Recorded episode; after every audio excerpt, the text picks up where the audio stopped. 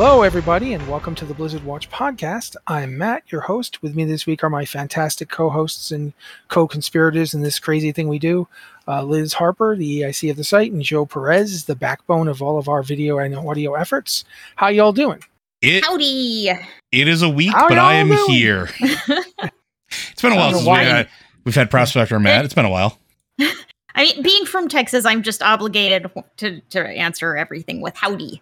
It's really funny. My, my Latin professor in college was from Texas, and when he was doing the plural you in Latin, he would Mhm. go y'all. And that's where I got it from. 'Cause He, he used to he used to speak Latin with a Texas accent, and when he get upset, he would speak with more of a Texas accent. So when he was in the Vatican, he was talking to an to a, a, a cardinal from the you know when he was in the, the actually looking at the Vatican Museum, and at one point he and the cardinal had started talking, and the cardinal at one point turned to him and said, "Wait a minute, what language are we speaking?" Because they were speaking Latin. The cardinal knew so many languages he didn't remember which one he was speaking, and that the accent was what threw him. So what told him, "Wait a minute, no, that's Latin. He shouldn't have said that word like that." but anyway, getting on to we got a busy week, so we're just going to kind of move into like all this stuff that is going on. Liz generally writes a nice overview of all of it. So Hearthstone first because I'm terrible at remembering Hearthstone, but I did remember Hearthstone this week. I did You did, you this. did. Uh, we've got the Maw and Disorder mini set, which is 35 new cards. Um, I, it's it's basically Sylvanas on trial. Am I Um, correct? mean, it's it's a Law and Order spoof. The whole thing is a Law and Order spoof. It's you know, okay, you have jailers, kind of the judge, and Sylvanas is on trial, but it's like it's all an excuse to make a big Law and Order joke set, except it's Maw and Disorder. I'm just hoping that you get the chong chong every time a card gets played. That would be great. I haven't logged on and gotten the set yet, but that would be that would be perfect. Uh, so we also got patch 2.24.4, which was the, the one that actually has the mercenaries changes and stuff. Or am Uh, yeah.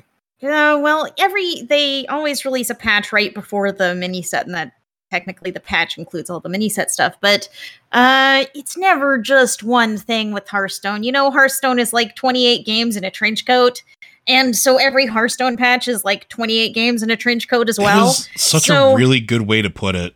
Yeah. D- But it's like the only thing that's really been hyped is the mini set. But there are also like a dozen new mercenaries. Uh, Sylvanas is coming back to the battlegrounds. She had been out of rotation for a while. Um, and I think the most interesting thing is there is a change where low ranked players playing ranked games will face up against AI opponents rather than other players. Um, I'm reading this as that if you're low ranked in Hearthstone, like me, I'm terrible. Um, then you will, f- then you're more likely to come up against an AI than an, uh, a human opponent. And if you do that, you may be more likely to actually win some of those early matches to help you get into the game and figure out how to play and maybe get better. I don't know. I've been playing Hearthstone for a long time. I don't know if I'm much better than I was on day one, but here we are. Uh, so, and also, Hearthstone currently has a weekly quest, which is win five ranked matches. If you're not a really good Hearthstone player, if you don't have a really good deck, that can be really hard and time consuming. Well, maybe not hard. You'll get it eventually, but it can be really time consuming. Uh, so I think this is really interesting. And this was buried. This was like at the end of like 5,000 words of patch notes. This was just right there at the bottom. And I, I think that could be a really big, really interesting change. Well, then, um, interesting. I don't know a lot about it, but I do think the MMR change is interesting because Blizzard does a lot of games with an MMR system of one kind or another. Uh, you know, matchmaking is a big deal for several Blizzard games at this point. It's Well, games it's Overwatch's too, whole right? thing. Yeah, but it's Overwatch's whole thing. It's a big part of World of Warcraft PvP. Uh, so that's interesting and something to watch for to see how it, it works in future games. Um, I, I'm going to skip for a second to Diablo Immortal instead of talking Yeah. about Wrath, just because Yeah, yeah. you were talking about how they, they buried that at the end of a long post. And yesterday, Diablo Immortal put out a post that was like everything in it was buried at the end of a long post because the post was enormous. It's like, oh yeah, we're doing this new, we're doing this new patch, and it's going to have a bunch of new content, like an entirely new system for warbands. Uh, and like, I'm like, what? And then they're like, oh, and by the way, we're completely changing how how often you can actually get the uh, the uh, legendary crests for you know if you want to run Elder Rifts for gear. Instead of getting like three in a month, you can now get six in a month, and it's like what? Like that's good, but it's not good enough, guys. And also, it was really buried down in oh, the patch really, notes. really, I wonder. really buried. I wonder how many people even realize this is in the game because it was so hidden in the patch notes. Yeah, it, was, and that wasn't even it. Like the, the entire change to warbands was like kind of buried too, and the fact that there's like an there the change to warbands includes a new system where you're like conquering this outpost, the silent monastery thing, and you might actually get to turn it into your guild housing type situation, your warband home. That's I. It's a Castle Cyangar, something yeah, like that. something like that. Yeah, and it's like Yeah, y- you're gonna get to turn it into your headquarters. Like And what? You put that back here? I I should I should add in for people who aren't familiar with Diablo Immortal that warbands are small, sort of like guilds. They have a maximum of eight players, so it gives it kind of a different dynamic. And yeah, you just go to this castle and you defeat the monsters, and it's like, okay, this is our house now. And if I'm understanding it correctly, there will be like different rooms in your new castle, and it's like the person who's assigned to each room gets different benefits. So Like, Diablo Immortal gets is- player housing before World of Warcraft. Yes, Yeah, and Yes, that's the player housing. I was trying to get them to do back in 2015. It's Remember when I like used I- to constantly say that that you should be able to take over a place after you beat up the monsters? Yeah. yeah. you just did yeah. that. Uh, so I keep looking at Diablo Immortal and I see all these great MMO features, and I'm like, I want this in Warcraft right now. Let's take this feature and rip it out and put it in Warcraft, and that would be great. It's not like you're shy about taking features from Diablo for God's sake. Hi, Transmog. Hi, Huh? hi, Transmog. Hi, World Quests. Hi, you know, geez, Yeah, just steal this well- too. Mythic Plus dungeons are calling. They have affixes now. Yeah, right there. Do that. Hey, yeah, let's let's do this. Let's get this in Warcraft because it sounds amazing, fun, interactive, and one of the things I feel about Warcraft right now is guilds are kind of like a little tiny itty bitty bit neglected. Like I don't tiny think we've itty gotten bitty bit. Have they done anything for guilds in six years? They ruined the guild Uh, pane. I mean that that's something they did for guilds. They ruined it. It's two guilds. They did it two guilds, not four guilds. Uh, yeah, it's like there have not been major changes to guilds in so many years, and there are so few tools for like organizing in game. And you know, if you want to run a guild, you practically, you know, you have to build up your own infrastructure to manage things. It's like there's nothing in game to help you or support Yeah. you in any way. Like we And, do all uh, we do it. We have to do all of our stuff through Discord. Almost all Yeah. of it exclusively. Well, I mean, and I mean, you get guilds with web pages, and of course, like we have, uh, Joe and I are in a guild together, and our guild, you know, you put in an, an app to get into the guild, and of course, that is through uh, our website, through Google Forms, and it's like you can do that in the game. There is like a place you can advertise your guild, and you can take applications, I believe, but it's so non-granular. Like the tools are so basic. These are tools straight out of the year 2000 and they've just never gotten the update and overhaul that they kind of need to be useful in a modern context uh so yeah let's get some cool stuff for guilds in the game like a castle we can take over and make our own and uh, hopefully decorate that's totally what i want out of a castle I don't disagree. I think that that is a good idea, quite frankly.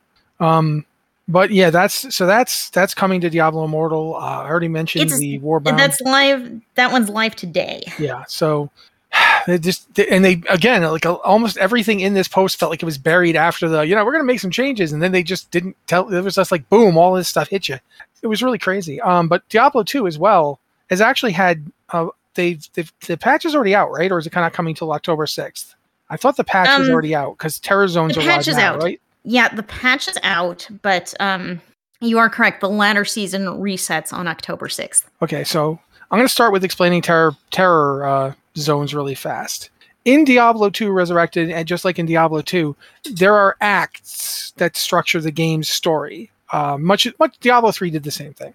Each act has zones in it which are more like what you'd consider like a subzone. If you use World of Warcraft as an example, World of Warcraft zones are about the same size as act areas. The subzones that are called zones in in uh, Diablo 2 are getting this kind of demon invasion type thing where every so often it'll you can you sign up for this. It does not automatically start in your your Diablo 2 playthrough. But if you sign up for it, instead of having to constantly farm say Baal and Mephisto and Diablo to get certain drops to, and level yourself up because once you get done with the main story, you're not going to even be close to level 99. Not even close. So people are like having to farm and farm and farm to get to level 99 and then you get, you know, the proper gear. They've put in the terror zones as a way to do something else.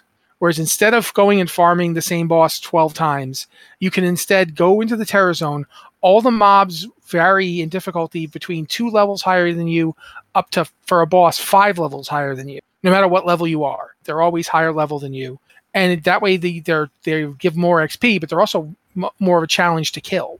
So if you're looking for a challenge, if you're looking for something that isn't just farming the same three bosses over and over again, now with Terror Zones you can do that. And they they I think they spawn like once an hour. Once an Uh, hour in a different zone out of a there are only certain zones they can Yeah. spawn in, but it's a lot of zones. Yeah, it's, there's a list uh, in the article we, we put up, and yeah. basically they rotate through all these different zones, and you can you can go find the zone where they're doing it and just go fight a bunch of demons. Uh, and it's it's sort of their answer to what it, what the adventure mode did for Diablo three. Instead of doing that, they're just bringing this mechanic in to Diablo two. Joe, you played a lot of Diablo two back in the day. What do you think of the terror zones? Uh, again, I think this is great, especially for the. Uh, we talked about this before, and I and this is something I will continue to say that I'm good with until they do something awful. but I really like the idea of having Diablo 2 be redone and having Diablo 2 remastered uh, being an ongoing thing where new things are added as they start cleaning stuff up to give players a better experience. I'm perfectly okay with this. Like, I think this is fantastic. I think it adds another dynamic that you have an option of participating with. Uh, it's not something you are forced to do. So that's always a good thing as well. So I'm all for it. Like, I think this is fantastic. This is exactly the type of stuff that I've been looking for. All right, uh, Liz, do you have anything to add before we move on?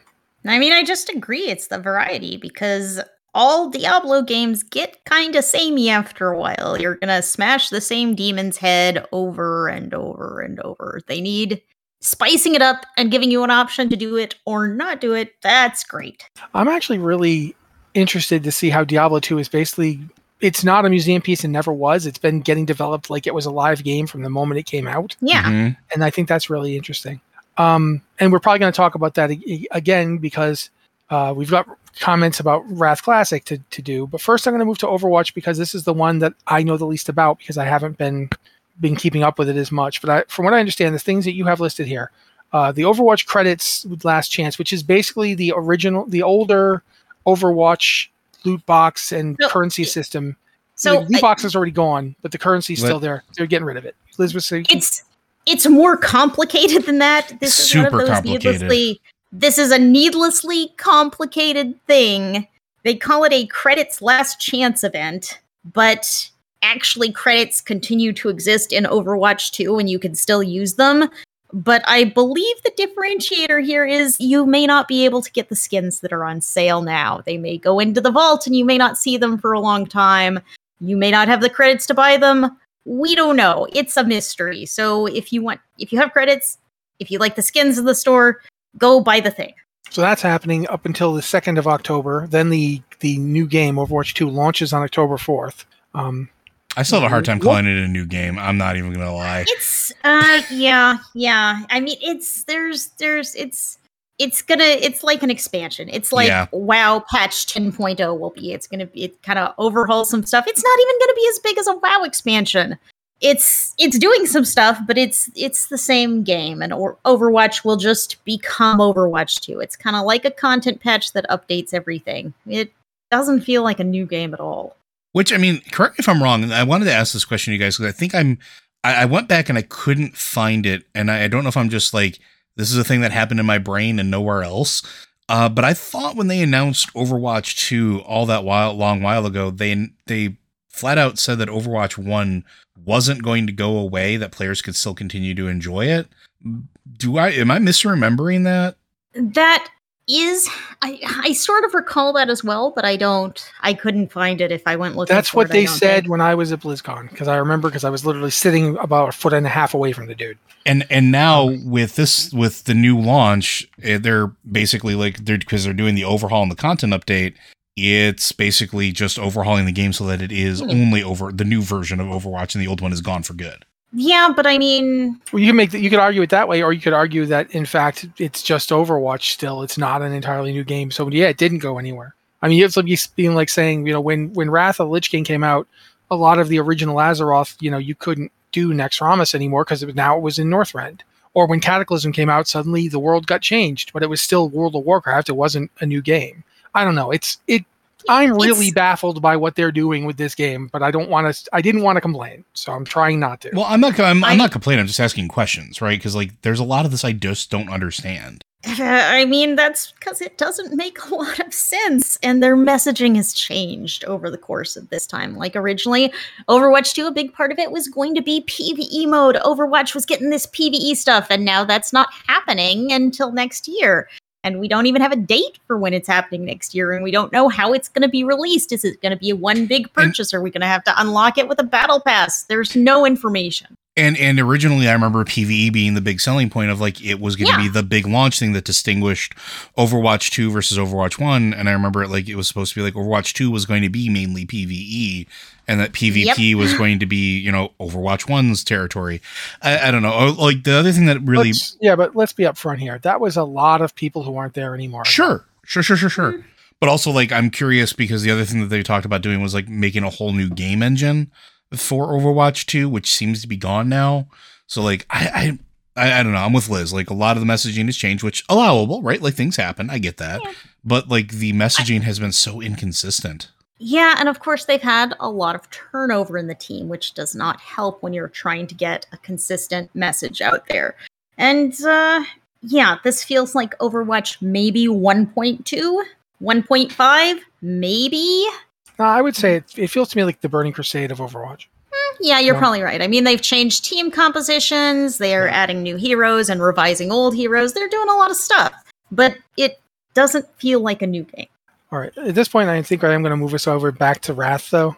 Wrath Classic Um, went well, live yesterday. Oh, you got something I- else? Because I, I, I just read the Defense Matrix thing, but I don't know how to explain it because I just read it.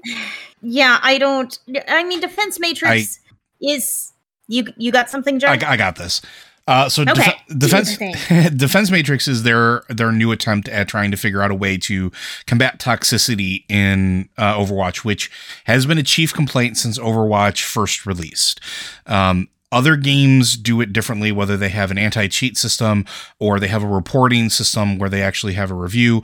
Um, some folks that are are maybe old hands at the uh, player driven uh, behavioral tribunals. Remember, uh, Riot used to do this with League of Legends before moving to a, a purely internal review process.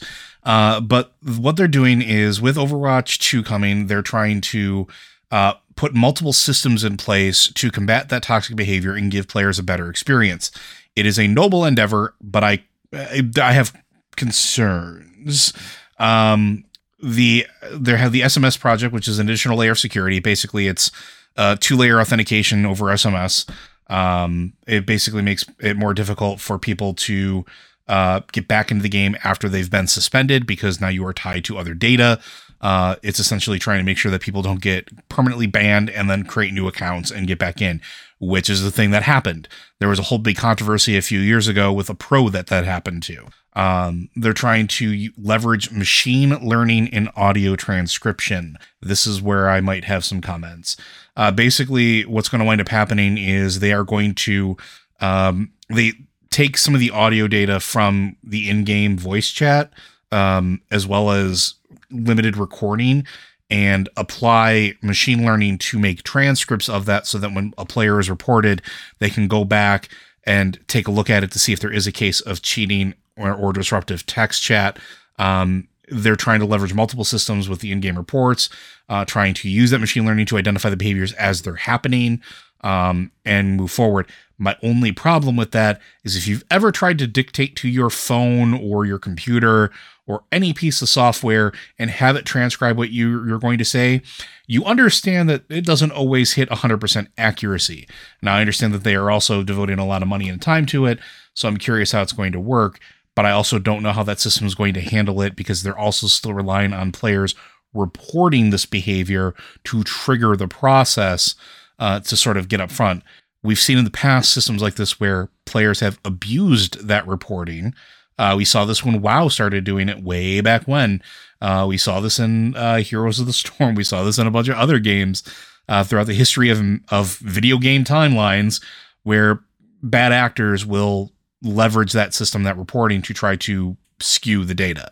Um, so I'm curious how that's going to work. And the other part of it is working on the first time user experience uh, which is trying to figure out how to welcome players into the uh, basically the environment of Overwatch 2 uh, and allow them to give consistent feedback and help shepherd them along their way.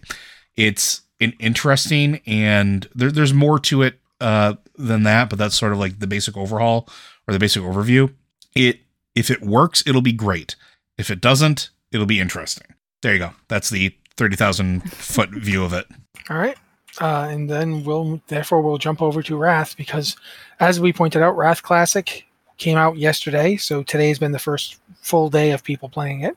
Um, I honestly, the fact that Phase One for Wrath is also starting like on October sixth, which is like two days after Overwatch Two launches, feels like somebody at Blizzard just wants to try and stress stress test their whole network. Let's see what happens. Um, but yeah, phase phase one, which is Naxxramas, Eye of Eternity, the Obsidian Sanctum, and the Vault of Archavon raids will all go live. Uh, currently, like the original dungeons are already live. Uh, I had to write a post about dungeons today. I didn't have to. It was I mean, uh, yeah, you could have not, but I I appreciate that you did it. It was a good post. Uh, but my point is just that there are a lot of dungeons in, so in. Wrath of the Lich King. I had not realized there were like sixteen of them and Yeah, nine five, raids. Five man content was or five person content was all the rage back then. Yeah, so 16 dungeons and nine raids, but one of those raids doesn't necessarily count and will not necessarily be coming out in Wrath Classic because eight of those raids were the various Wrath content raids. One of them was a Onyxia's Lair got an 80 play an eight, a level 80 version, and I don't know. There's been no word on whether or not they're going to be bringing that that out. Uh, Well, I mean, I, I even asked on the forums and nobody has responded. Um, so yeah, don't know if that one's coming, but if it does come, quite frankly, it's still in Dustwallow Marsh. it didn't move it to Northrend. It's just in Dustwallow Marsh. If you need to find it, just go to Dustwallow Marsh. And the problem the problem I always had with Wrath dungeons, and I played in Wrath, I've done these dungeons, so I've probably done Wrath dungeons more times than I've done any dungeons released since Wrath, because that was like that was it. I was there, I was doing dungeons, and that was like the thing. Uh but even I consistently get confused about where to find them because Wrath had this thing where it would have a bunch of dungeons and raids all in the exact same place. Well, I think that's because of how popular um, Auchindoun was. And uh, they actually did that twice in BC that I can think of. There was the Hellfire Ramparts type. There were like three dungeons there plus a plus a boss, like a, a raid boss. And then Auchindoun had like three wings. Uh, and I think that they, uh, they they liked that and wanted to do it do it forward, but they wanted to break it up a bit. So you had Utgard Utgard Keep, where I'm positive that Utgard Pinnacle was going to be a raid. I'm positive I read that somewhere. Um, and then there was, uh, I think, the Eye of Eternity, which had Nexus, uh, Nexus, Oculus, and then the Eye of Eternity raid. Azjol-Nerub, the hardest dungeon to find the entrances on in the history of World of Warcraft. Yep. I will not Yeah. be taking questions at this time. like seriously, oh my god! Uh, but you know that that one with with Azjol-Nerub and Ahn'kahet, it was actually easier for me as a player to simply run Azjol-Nerub and then just go into Ahn'kahet directly from it because there was an entrance to Ahn'kahet at the end of Azjol-Nerub. So I just that's what I did. Um, I'm trying to think of like like what other ones had multiple like. I don't think you can say that, that like Drakthar Keep and Gold and Gundrak weren't no, those in the same pretty. place. They were pretty far apart, Yeah. but they felt thematically connected. Yeah, But yeah, it was Uh, very very far.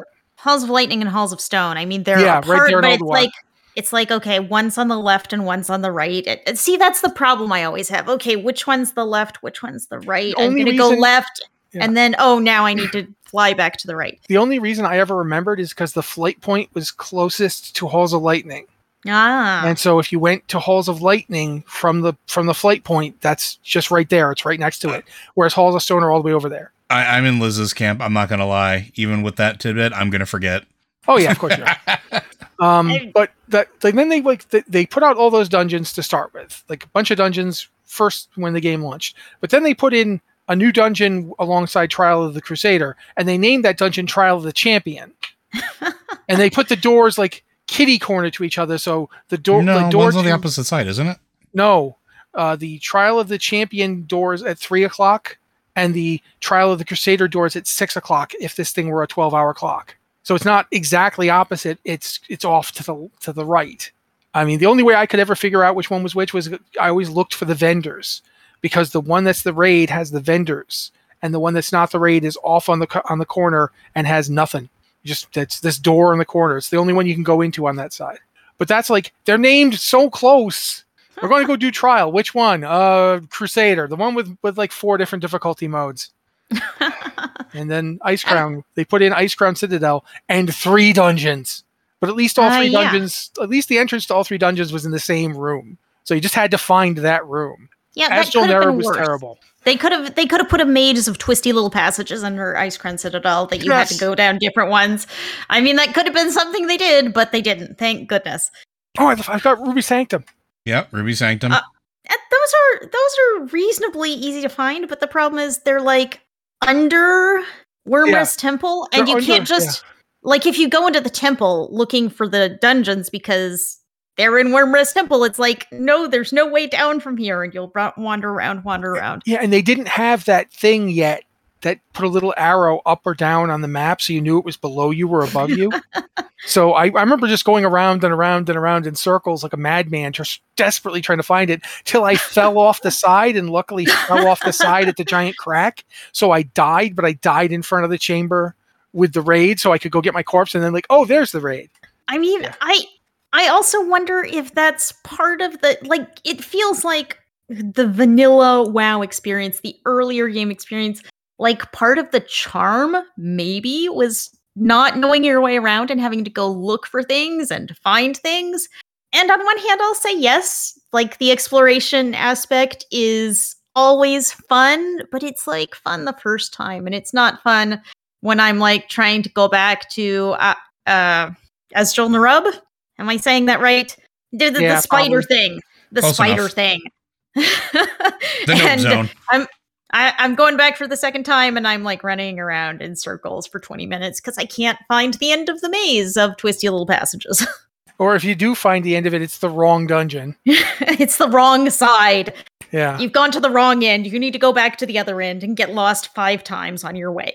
But I mean, I'll be upfront with you. I had that experience today because I started. I was going to start playing WoW again, uh, like full time, like actually really get back into it to get ready for Dragonflight.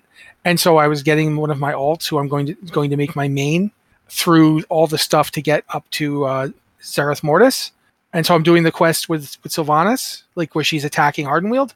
And I couldn't, like, I got completely lost, couldn't find my way up to where she was. And I kept having that guy fly in and grab me and fly me back. And I'm like, no, stop doing this. He's right there. I just have to get there somehow.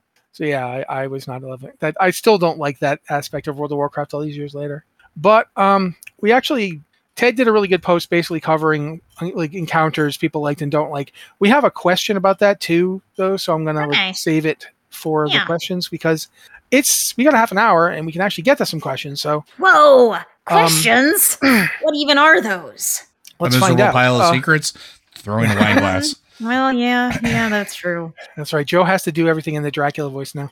Um, to, to get into things, though, I'm going to tell you all that you can get us your questions by sending to podcast at blizzardwatch.com with the subject line podcast of Blizzard Watch so we know it's for the show.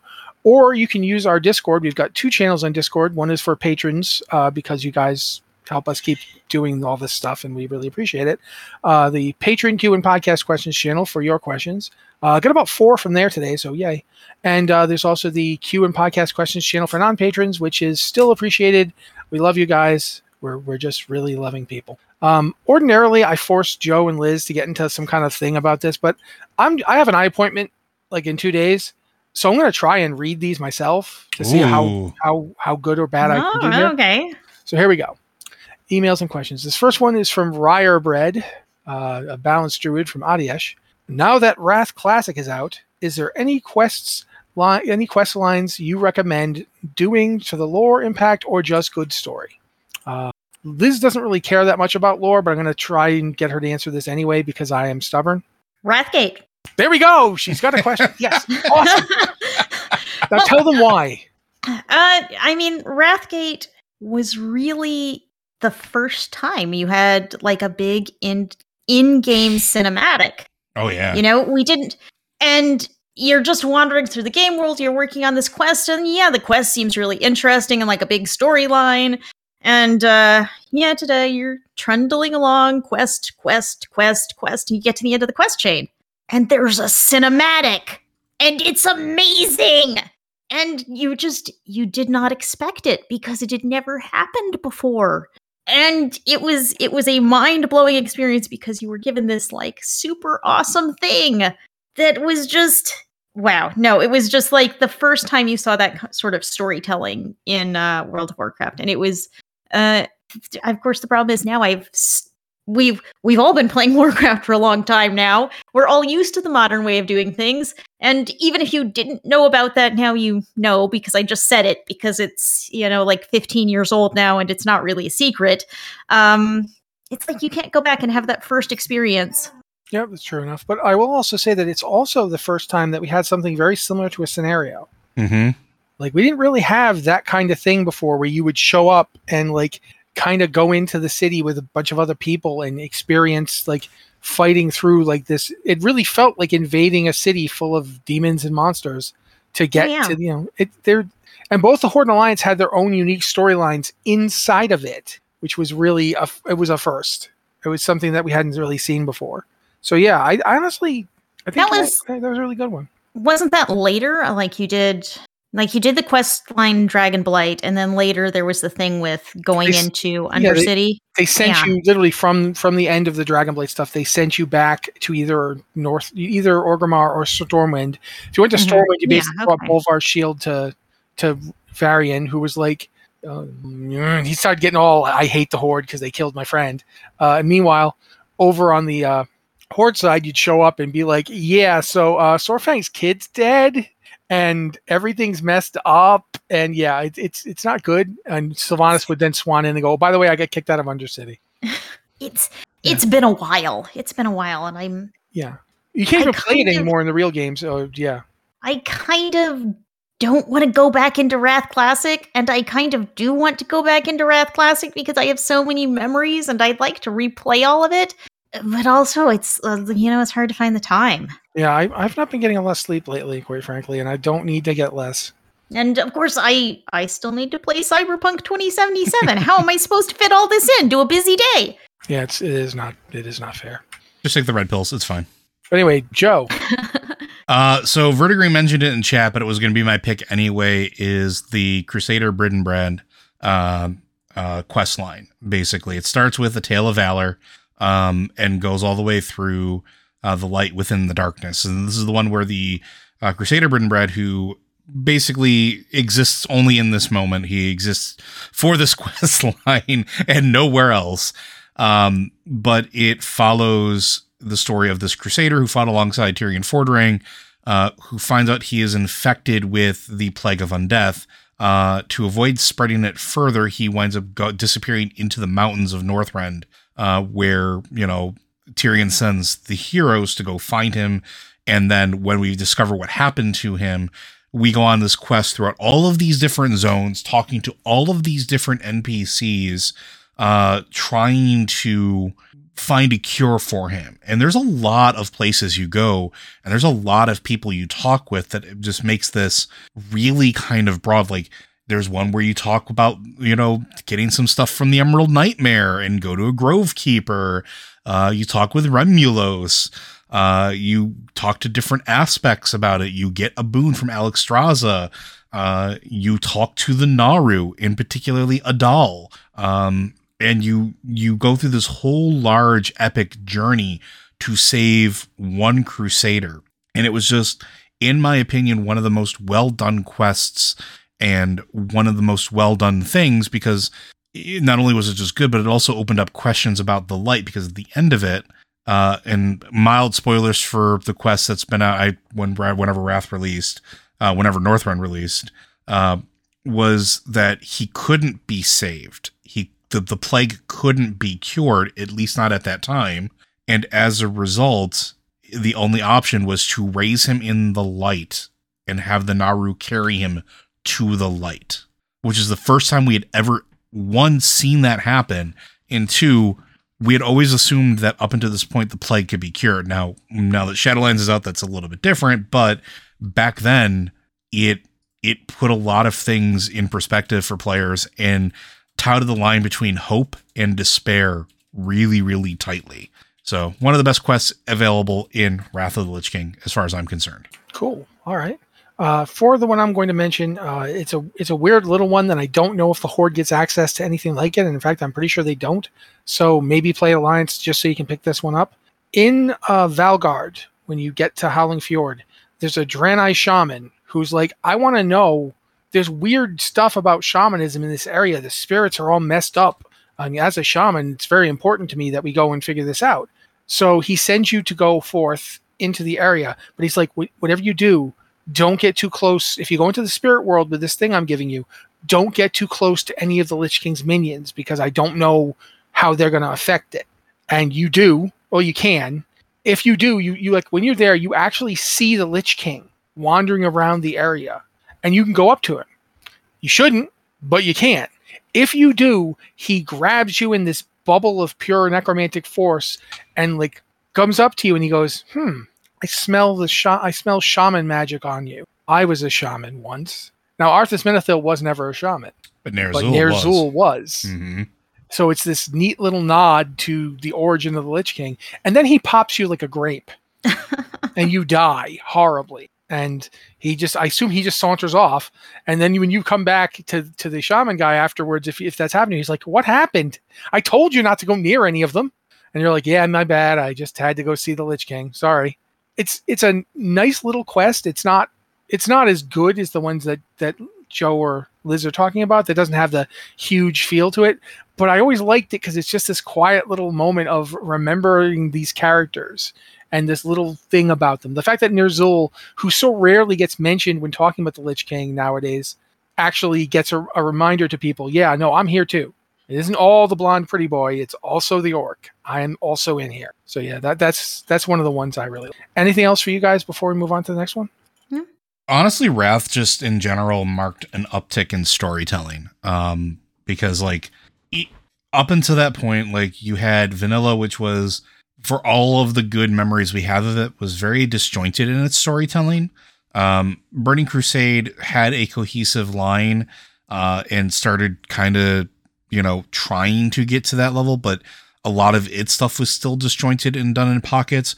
Wrath was one of the first times where you had large storylines that felt all interconnected, even if you didn't see it right away. And all of the zones kind of fed into the narrative. And it was sort of like the birthplace of what we have now throughout the expansions where everything has sort of the the duality of storytelling and the undercurrents going. So there is no wrong answer here. Just all of the quests in Wrath are, are there's good ones and and you know even you can avoid the poop quests, but you know whatever. um, but it just it really did mark a a turn in storytelling and questing in general. All right. Uh, next one is from Kerfuffle. I'm pretty sure I'm getting that one right. Uh, Kerfuffle of Drak'thul. Greetings, watchers. Uh, reflecting on the reaction to polling for Cataclysm Classic, I keep returning to how differently uh, the EverQuest community conceptualizes their version of the experience. Progression servers, the framing is less about creating a museum piece and instead experiencing the release as current content.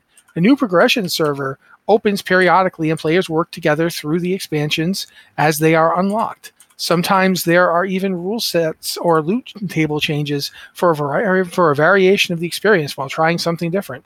What would you think about something like that for Warcraft? Uh, thank you for your time, Kerfuffle. I'm going to just say up front, I think that's what they're doing now. I, I think they've certainly moved a lot closer to it. Um, I don't. I'm going to let Liz and Joe talk, but I think that that I'd say that they're at least that's somewhat of the approach now. What do you guys think?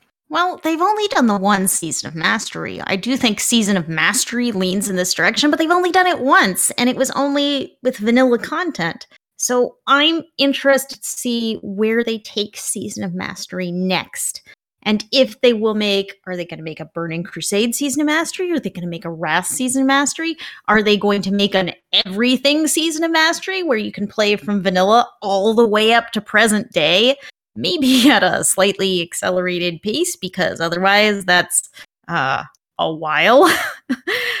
uh, so they certainly have the the germ of an idea. They have this little this little bit of the first bit of an idea, and I'd like to see them continue it and do stuff like that. Joe, I am very much in the same camp as Liz. Um, I think that they the season of the mastery is going to essentially, I think, try to be their version of it. However, that said, depending on where they stop doing the classics, um, you know, if they if they go to Cataclysm Classic or if they don't, because at that point the world completely changes, and part of the the push for classic servers was, you know, you can't go back to the old world anymore because of Cataclysm. Um, I wouldn't mind seeing progression servers where players could, you know, periodically have everything rolled back to basics and play through everything again. Um, because that's one of the one of the things with MMOs, and, and in particular WoW, probably more than almost any other MMO out there is we have 20 years of consistent building and running, right? Where the game hasn't really had to worry about refreshing itself or, or starting over again because every expansion marks something new and the game keeps marching forward, at least for now. Um, but with Classic, like the idea of saying, okay, well, I've reached the end of where Classic ends. We've done everything we can.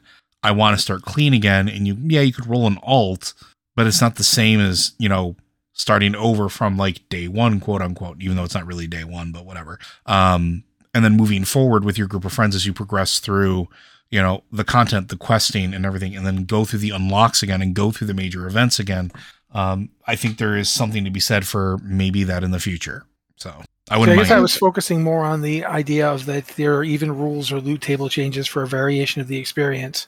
Uh, I think Um, you're definitely seeing that with Wrath Classic. Mhm. where they're they're straight up not bringing in things that were there before. They're bringing in new stuff like the the heroic plus dungeons. Oh, for sure. Uh, so I think there's kind of movement in that direction. But one of the things that just occurred to me as you guys were talking, and I'm going to throw this at you guys and see what you think. Imagine if they started an entirely new server, a Wrath Classic, and it's just one to sixty Wrath, and but it starts there, and it continually updates goes to it goes to Burning Crusade, goes to Wrath, but those things aren't unlocked at first. So when you get to level 60, that's end game for a while. You play on that for like a few months, and then it segues in the next expansion, like Burning Crusade. You play that, you get to level 70, that's end game for a while, and then it segues in Wrath, and then you get to level 80 and you play it, and that's end game for a while, and then they drop Cataclysm. And and everybody has to suddenly have the completely new world, and their their their stuff is different, and they play Cataclysm for a while till they get to level 90. Or was it 85? I think it was 85 Uh, I forget. whichever one it was, then you'd you'd get Miss Pandaria and you everything you know and and just go all the way through to actually catching up to now because Liz said something like that and I was thinking to myself, what if they actually did that? What if they did every WoW expansion over the course of say like 5 years? Like, I mean, I thought that was what we were talking about because that's what EverQuest. Yeah, that's what progression servers are. But And yeah, yeah, uh, with, with cat Lord with- of the Rings, Lord of the Rings Online does that too. They have, uh, and Lord of the Rings Online has like about a million different expansions. Yeah. yeah, it does. So that's is that something you'd actually want to play? I don't would- know, but it's it's really interesting. I think if they took it with a season of mastery approach and maybe tweaked it or at least sped it up a little bit, that could be really interesting. I also I I'm not opposed to the idea of a Cataclysm classic. I think it's really it's an interesting idea because like you were just saying that they've changed Wrath. They've changed Wrath to keep the classic feel. So it's not an authentic Wrath server. This is not what we got when we played Wrath. It's Wrath, but they're making it feel like a classic experience. For example, by not adding the group finder, so you can't just click a button and just be in a group immediately. You kind of you still have that social element that's a big part of the game, like we had in Vanilla and Burning Crusade. Um, so, what if we got a version of Cataclysm that tried to keep the feeling of classic, that didn't have its group finder, that focused on social exper- experiences, that maybe didn't update the talent trees the way they were updated? You know, what if that was the kind of overhaul we got with a Cataclysm Classic? Would y'all play that?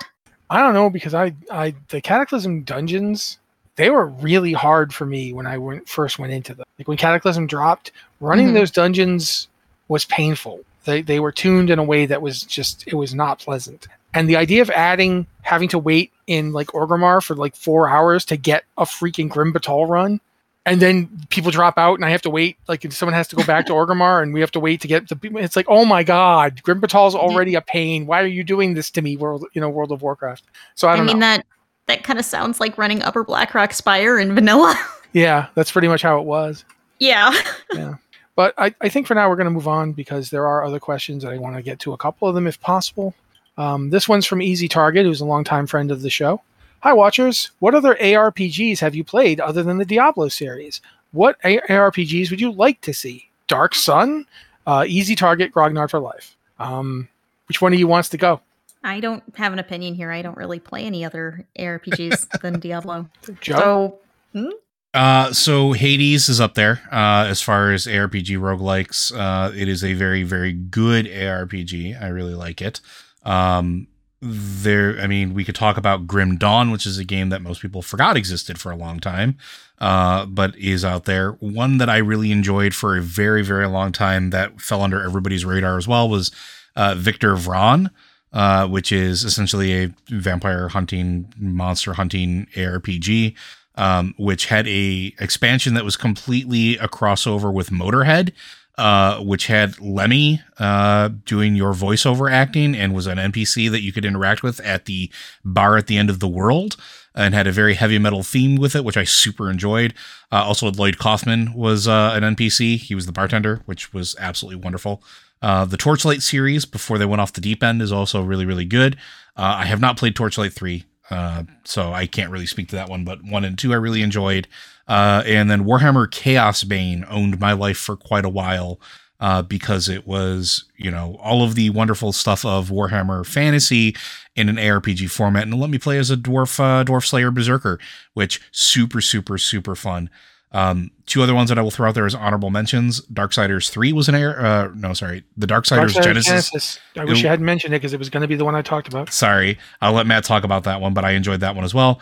And believe it or not, one that I enjoyed that I didn't think I was going to was the Minecraft Dungeons one. Um, I played it on a lark at the beginning of the year because I literally had nothing else to play, and I was in this like this weird like I don't know whatever, and it showed up on Game Pass, and I was just like, whatever, I'll download it and play it. It's it cost me zero dollars because I'm already paying for the Game Pass. Let's let's give it a try, and it was surprisingly entertaining. Uh, you know, having actual structured Minecraft loot drops in a dungeon format. Okay, I'll take it. All right, those are all the RPGs that I've played and uh, some that I continue to play. Matt, Well, I mean, there's the Path of Exile series, which I don't. I think you kind of have to know about, even Yeah. if you don't like it. I've played both of those. I, well, I've played one and two. I don't think I've two hasn't actually really come out. I think I've played the, the beta for it. I'm not sure how that worked, but I know I've played Path of Exile one, and I liked it. Okay. Uh, there's Wolcen, which I felt I feel like Wolcen started to do what a lot of them do, and that it, it just it tried to be even more Diablo than Diablo. Yeah. Yeah, And you know, it's like, guys, you, you sound like a dude cookie monstering his way through a song. Um, just just relax a little bit. It doesn't. You don't have to. It feels like you're straining to get this game out, and someone's knocking on the bathroom stall, going, "Hey, how much longer are you going to be in there with Wolcen?" I'm not saying Wolcen was bad because that metaphor sounded like I'm saying that, but just it, there's a lot of "Arr" to it that I feel like it doesn't need to be there. And, and that's one of the reasons I was going to mention Darksiders Genesis because Darksiders Genesis is one of the most surprisingly fun hmm and funny ARPGs I've played. Uh, but the fun, the, the comedy is all in just in the character discussions. It's not the game itself. The game itself is not funny, but the the characters are funny. Strife and, and War are both funny in in the way that they interact. Um, and I don't I don't really like the Darksider series. Like I don't hate it. I don't like it. It's just there. Um, Darksiders three got really odd, and I'm not sure what it was going for. Um, but but you know, Darksiders Genesis is actually it's really entertaining. It's really good. It's it when when I wasn't playing Diablo three, it became like my go to ARPG. Um, there's also Baldur's Gate Dark Alliance and Baldur's Gate Dark Alliance two. And the Marvel series both- of those versions too. Yeah. Marvel has. series Those are them. both uh, ARPGs, and they're both really good. Um, I liked both of them, and of course, uh, you know, I mean, we've we, the whole point of this is not to talk about Diablo, but I really want to. Um, uh, yeah, I, I think in general, uh, the ARPG genre is, is one I like, and I, I like playing stuff in it. But um, there is this unfortunate Oh. tendency for everybody to try to do Diablo 2 over and over and over again. That's my problem with Torchlight. To the point where they just recently hired David Brevik to be. Well, considering that Torchlight was made by the people that were essentially Blizzard North, Yeah, I know.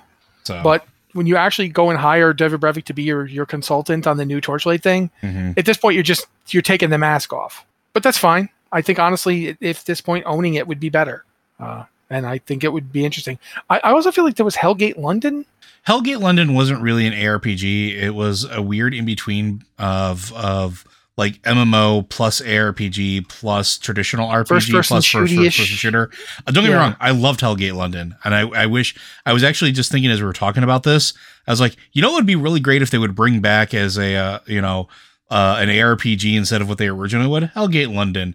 Uh, so yeah, but yeah i think that basically answers that um, we got five minutes do you guys think we can answer trauma's question or do should we i'm going to move on to this one because i feel like we can do it relatively quickly this one's from Gassel. If one spec or more specs was going to be removed from WoW, what spec should it be? Uh, Demon Hunter has proved it's reasonable to have only two specs for a class and seems to result in well focused class themes. Should we even have three DPS specs in one class? Uh, feel free, you know, this is a topic. Feel, feels like a topic that could folks could have opinions about and might drive engagement. My personal answer is that I think one of the rogue specs should go away or be converted to mid-range uh, thrown damage. Arcane Mage should just be the spells that Fire and Frost share and not its own spec. And the Demonology Warlock should be made a melee DPS slash tank class.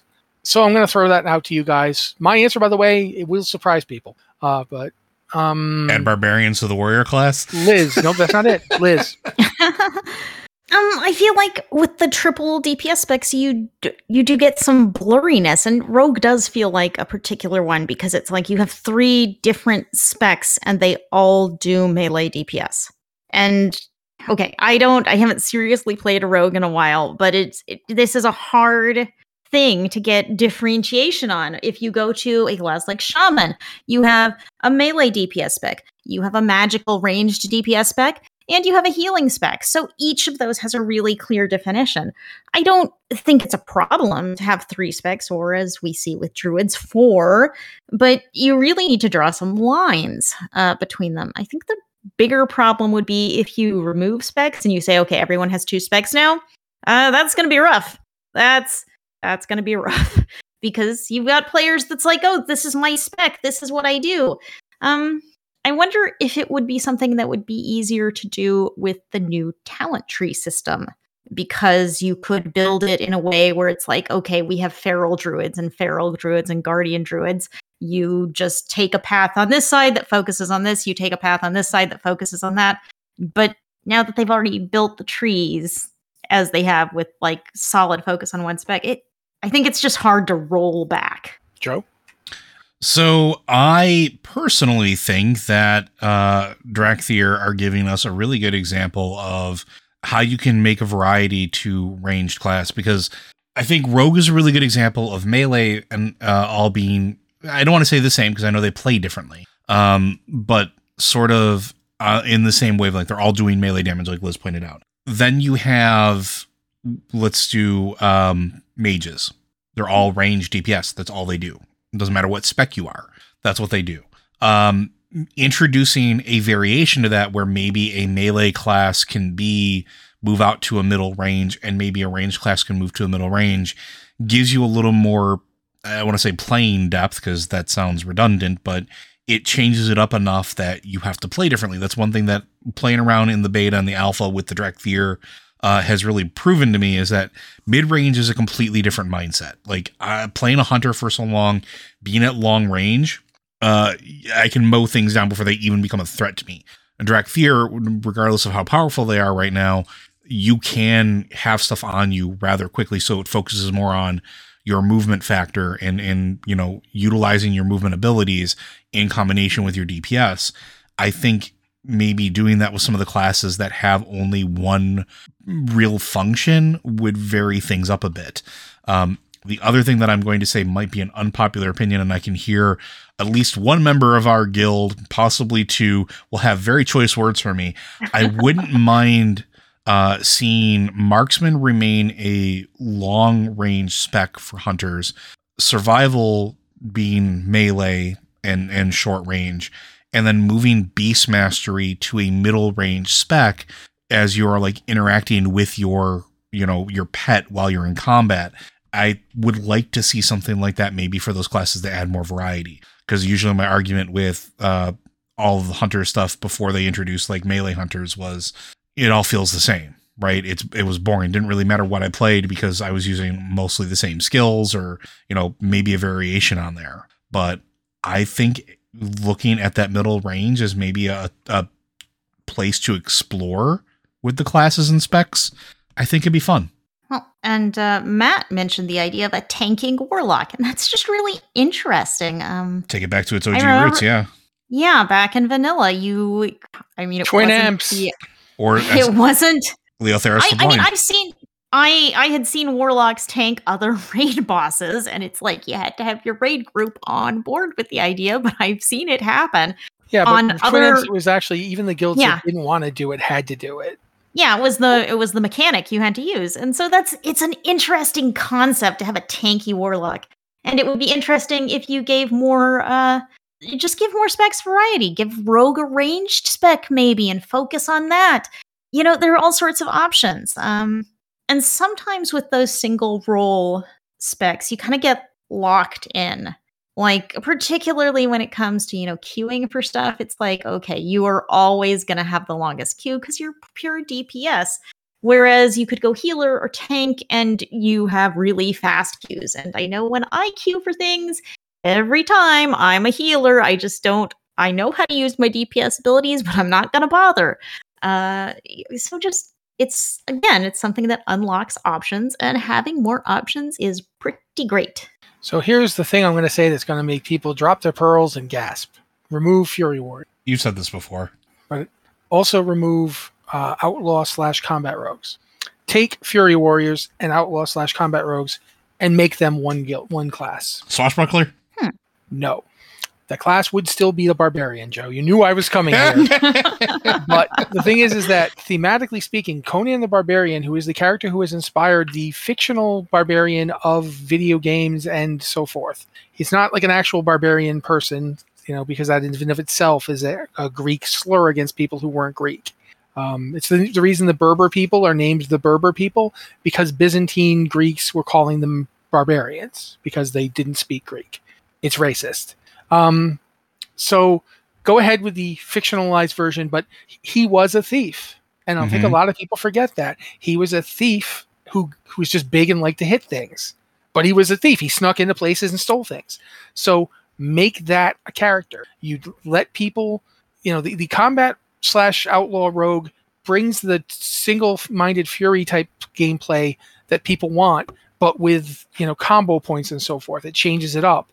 It would allow for that sort of, of combat ability. And it would even broaden it out with the ability to use different weapons. So it wasn't always the same kind of weapons. The, bar- the Fury Warrior aspect would be the two big weapons. It would mean that warriors no longer had that. They no longer used two two handed weapons. That would be something that the other new class did. And the warriors would basically all be about weapon discipline again, which is something that both arms and prot have in common. Now, do I like this idea? No, I actually don't. I like the warrior class as it is at this point. Um, I've thought about it a lot, and I don't think. I think the problem is is that ultimately, you guys are talking about how you know all three rogue specs and all three mage specs are basically doing the same thing. Even if they're doing it differently, it's still the exact same role, and that's the problem. Like arms warriors have, like arms warriors and fury warriors are both still hitting things. Like, what's the difference? It, there is a difference. It's mechanically different, but it isn't. You know, in its heart, it is still basically the same thing. This is the same problem I have with with playing a priest. Where yeah, sure, discipline and holy are very different, but it's still a healer, you know? And it still feels sometimes like, you know, why can't we actually have a tanking priest? Imagine if discipline was a tanking spec. You could totally make it one, make the bubble stuff all about like that's your cooldown now. They'd have spells that gave them like divine resistance, so they don't need plate armor because they're literally just calling down the power of their gods to like you know stand up and, and stay in combat. There, there's a lot of room for stuff like I've always wanted the healing warrior. Like it's a joke, but at the same time, it would be really cool if I could just yell people back to health. Like in all sincerity, they were giving battle reses out in this expansion in Dragonflight, and they gave it to the paladin. I'm like, no, give it to the warrior. The warrior would literally turn around and just yell, "Get up, you gold brick!" And they'd get up because you know, oh, that was a very loud yell. It, it woke me. You know, from death. Yeah, apparently. like, I, I feel like there's room for more of this kind of exploration of stuff. There's room for more like fun to be had with specs. Um, I, I thought it was really a shame that survival kind of went from the, the Legion version of it, which was straight up just melee, and then they put bow stuff back into it. I was like, no, it should just be melee. Just just let it be melee. Don't make it a, a hybrid. Just let it be the spec for people who want to hit things with a stick, but have a dog. I want to have a dog while I hit things with a stick. If if beast if like having survival is such a problem in the hunter, go ahead throw that on the barbarian idea. That can be the third spec. You guys can all get rid of all these weird specs that that, that don't make sense in the class. Now you've got the dude who's got his own bear friend who sneaks into buildings and steal things and hits you with two giant axes. Perfect. Now I actually like the idea again. we can call them the bear having stick hitters. Uh, but yeah, it's it's to the point. Yeah, but in all sincerity, I don't necessarily want to. Liz is completely right that you don't want to tell somebody who's been playing, like as an example, an arcane mage for like ten years. Sorry, you know your spec's gone. Hope you like. I hope you like Frost. You know what I mean? Like I, I, I don't want to do that. I wouldn't want to do that to like to anybody. Like imagine if paladins woke up one day and they didn't have ret anymore. Even if you like someone like Liz who doesn't play ret, it's still annoying to have like a major part of your class removed. You know what I mean? Like Yeah, if, you, know, 'cause you might want to tr- pick it up someday and give it a shot and see if it's good now. Now and you there are can't. those people. There are those people who play Ret Paladins. What what do you do if you say like, okay, Ret Paladins no longer exist? Have fun. It's you're you're denying someone their class fantasy that they've had, you know, for like 18 years now, potentially. Yeah, So it's I don't think you can pull that thread. yeah. Joe, anything else before we move on? Nope. All right, I think that's going to cover it though, because we're kind of seven minutes over. So, um, going to have Joe do his spiel, and then I'll do the last thing if there's a roundup. All right. Well, Blizzard Watch is made possible due to the generous contributions at patreon.com slash Blizzard Watch. Your continued support means this podcast site and community is able to thrive and grow. Blizzard Watch supporters enjoy exclusive benefits like early access to the podcast, a better chance at having your question answered on our podcast with a queue, and an ads-free site experience. Thank you very much, Joe. Uh, again, guys, if you have a question for the show, please send it to podcast at blizzardwatch.com with the subject line uh, podcast or Blizzard Watch so we know it's for this show. Um, because, quite frankly, at this point, we're all tired and, and frantic, frantic and frazzled, and I don't want to have to try and argue with Joe over who gets what. Um, it's just, you know, he comes up with these elaborate games of death where we have to go into a maze and there's people lurking in the maze with masks and they come out and boo you. And you, told me you liked it. I like it, but it's a lot of work. Just a lot of mean, work, well- Joe. What y'all should do to see who gets which questions, you should go down and try to find uh, Azjol-Nerub, and whoever finds it first, you get the question. I want to see Joe again sometime, Liz. Either he's going to vanish forever or I'm going to vanish forever. And either way, I won't see him again. But yes, this has been the Blizzard Watch podcast. Liz coming up with like Saw movie worthy horrible things to do to us. Uh, hope you guys enjoyed it. We'll be here next week. I hope. I'm not going down to Azjol-Nerub. I'll tell you that much. Take care, everybody. You guys can say goodbye. I, I mean, now that you now that we've said this, I think we have to do it. We have to have like the race to Azjol Azul Narub. I think. No, there's No. no, race such a big no, deal. no, We've made such a big deal about it. What, Joe? Go ahead. no, no, no, no, no, no racing to Azure. I I thought I never- saying worse. I never remember where the the the hell that hole is. I never do. I thought he was going to be like, first you have to race the Azjol-Nerub, then you have to go to the Oculus and figure out how to do the flying thing, and like, and then what? Do like I trap myself in a, in a catacomb for a hundred years, screaming Montresor for the love of God, Montresor. Anyway, this has been the Blizzard Watch podcast. Take it easy, everybody.